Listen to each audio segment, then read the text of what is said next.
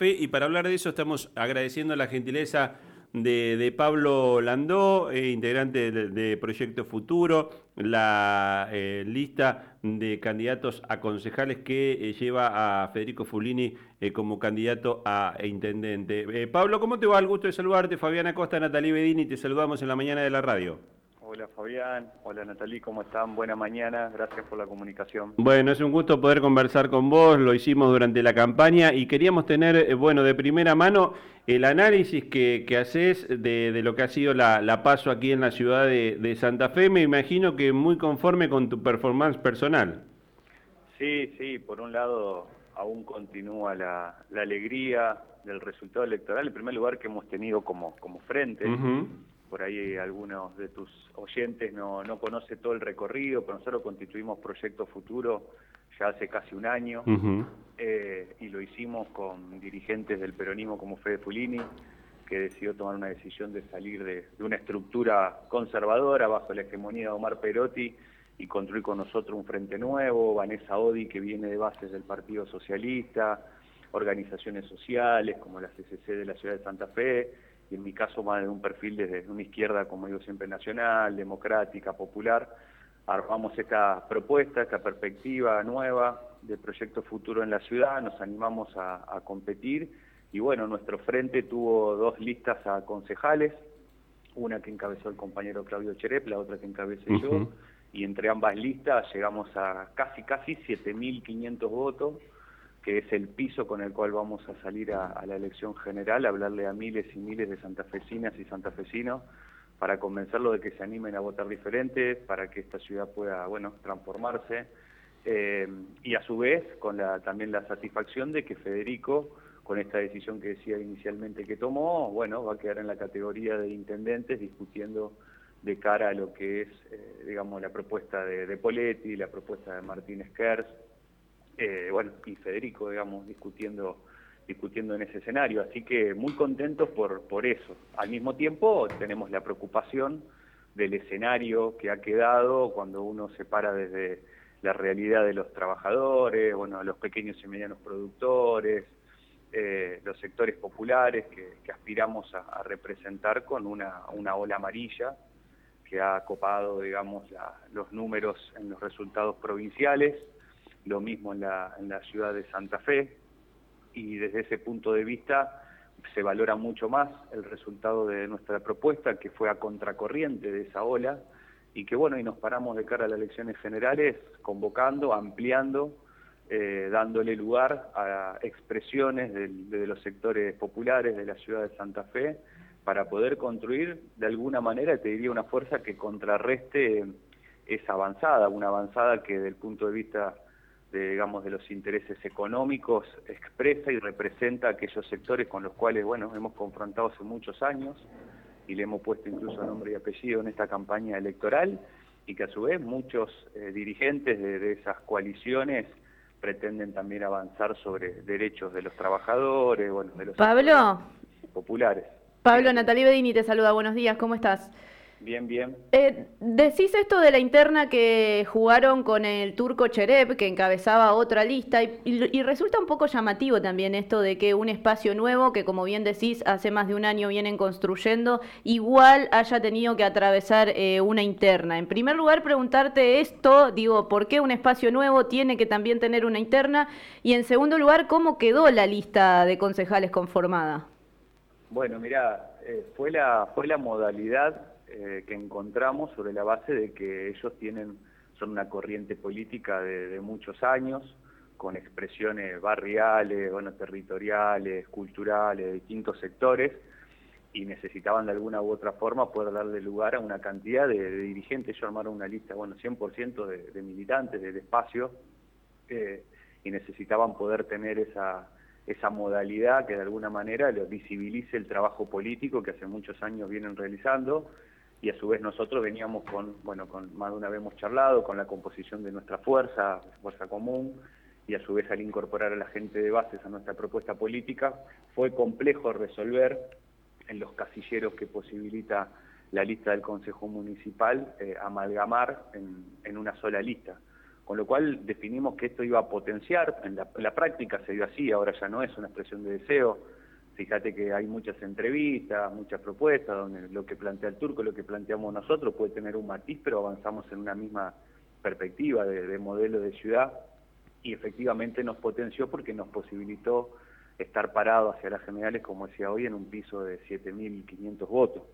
Eso me parece que fue sumamente importante y benefició la propuesta de Proyecto Futuro. Uh-huh. Pablo, decís esto también de que, bueno, tus compañeros, no ustedes, pero quienes estuvieron en la interna y el propio Federico Fulini, que es candidato a intendente, provienen del justicialismo, un justicialismo que ha quedado casi como una fuerza testimonial en la provincia de Santa Fe y en particular hace mucho tiempo en la ciudad de Santa Fe, en donde quien más votos sacó en la interna de Juntos Avancemos del justicialismo es casi doblado por quien menos votos sacó en la interna de Unidos para Cambiar Santa Fe. ¿Vos creés que por esta condición que se da de algún desprestigio del peronismo en la ciudad, esos votos pueden llegar a ir a Federico Fulini? Vamos a ir a buscarlos. Nosotros este escenario lo leímos con anticipación. Si querés, la única sorpresa que vimos en los resultados concretos fue el triunfo de Poletti sobre Jatón. Creíamos que había más paridad en eso, pero sí sabíamos que inevitablemente, por ejemplo, iba a crear una crisis en la corriente del socialismo. Esto que señalás del peronismo lo veíamos venir, la candidatura de Nacho Martínez Kert, de alguna forma, bueno, la propia lista de Jorge Fernández en el oficialismo, no estaba conteniendo lo que nosotros consideramos lo mejor de la militancia, las banderas históricas del peronismo, de Néstor, de Cristina, muchos compañeros con los cuales compartimos visiones de la ciudad, de la provincia, del país, y ya veíamos cómo se iba desarrollando la performance electoral de este sector. Inevitablemente ahora creo que esa crisis se va a agudizar. Es muy difícil que por ahí quienes han quedado, han sido victoriosos en la interna, en la categoría de concejales, puedan contener semejante movimiento y la profundidad de propuestas que exige ese movimiento, como lo mismo va a pasar pretender que Poletti pueda contener a esa corriente socialista, progresista, democrática y demás, como también va a pasar con sectores de la izquierda, de los sectores populares, de las organizaciones sociales que no superaron las PASO, con la complejidad que tiene el escenario de las PASO.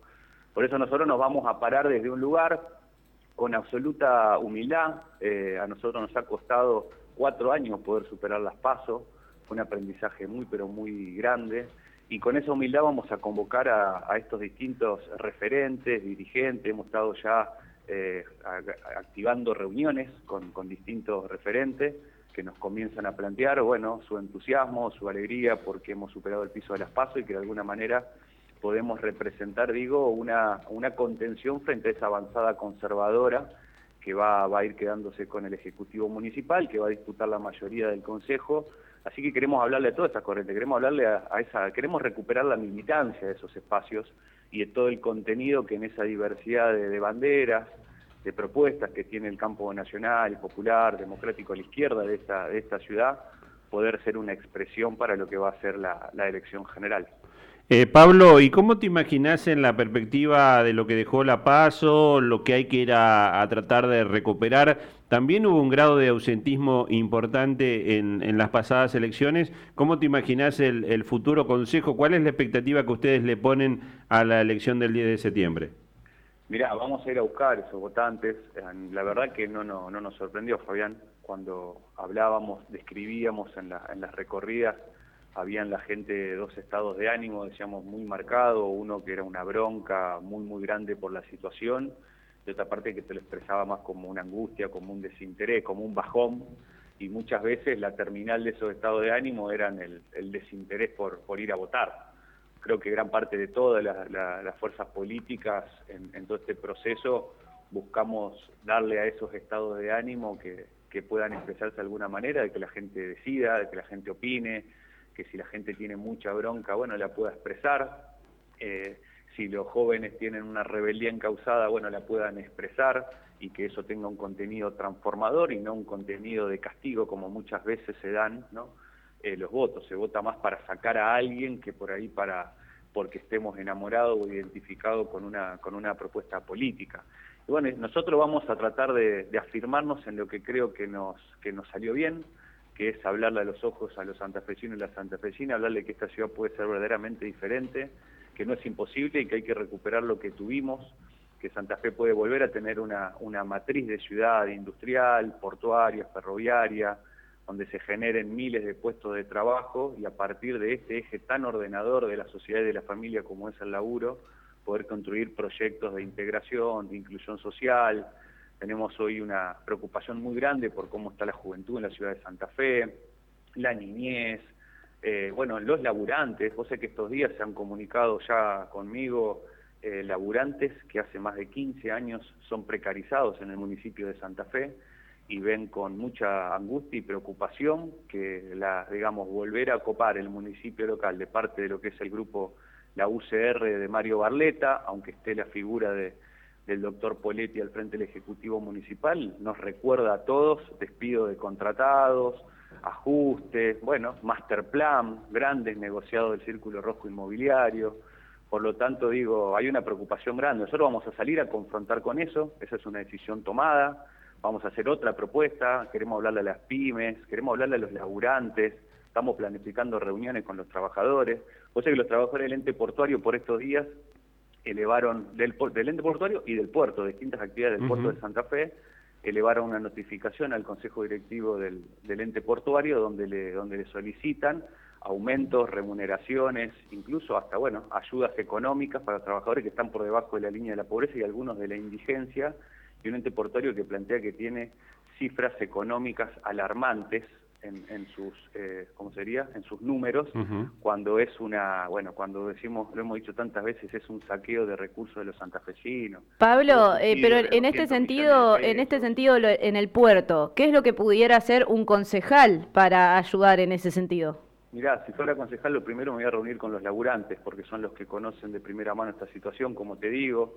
Hemos hablado más de una vez, los cánones locativos son en dólares a partir del master plan que impulsó Mario Barleta cuando fue intendente de la ciudad, y todos esos recursos se lo apropian un puñadito de privados, como te decía, el Círculo Rojo, hubieron subsidio de 200 millones de pesos. Bueno, hay una cantidad de recursos que hay que ir a buscar en ese sector, que como concejal los podemos plantear.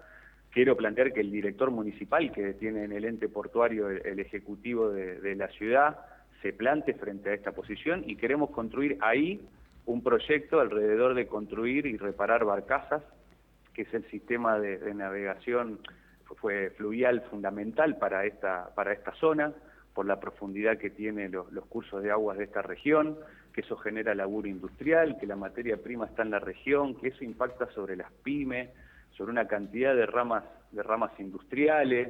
Como decíamos en otras oportunidades, junto con Fede, queremos recuperar el frigorífico municipal para generar laburo, para intervenir en el precio de la comida, un montón de temas que son estructurales de la vida social y económica de la ciudad, y que lamentablemente el Ejecutivo Municipal decidió retirarse de esa discusión, y nosotros creemos que debe tener un rol protagónico, pero hay que recuperar la infraestructura pública de la ciudad de Santa Fe para poder cambiar ese modelo de ciudad. Pablo, agradecerte la gentileza como siempre, te mandamos un abrazo y la seguimos de aquí al 10 de septiembre, seguramente volvemos a tomar contacto. Dale, Fabián, te mando un abrazo grande para vos, para Natalí, y bueno, a disposición, y abrazo para la audiencia. Que tengas un lindo día. Pablo Landó, ya candidato a concejal de Proyecto Futuro, en una elección muy pareja con el turco Claudio Cherep, se terminó quedando con la nominación en el primer lugar de la lista, acompañando a Federico Fulini, que también pasó el corte y será candidato a intendente.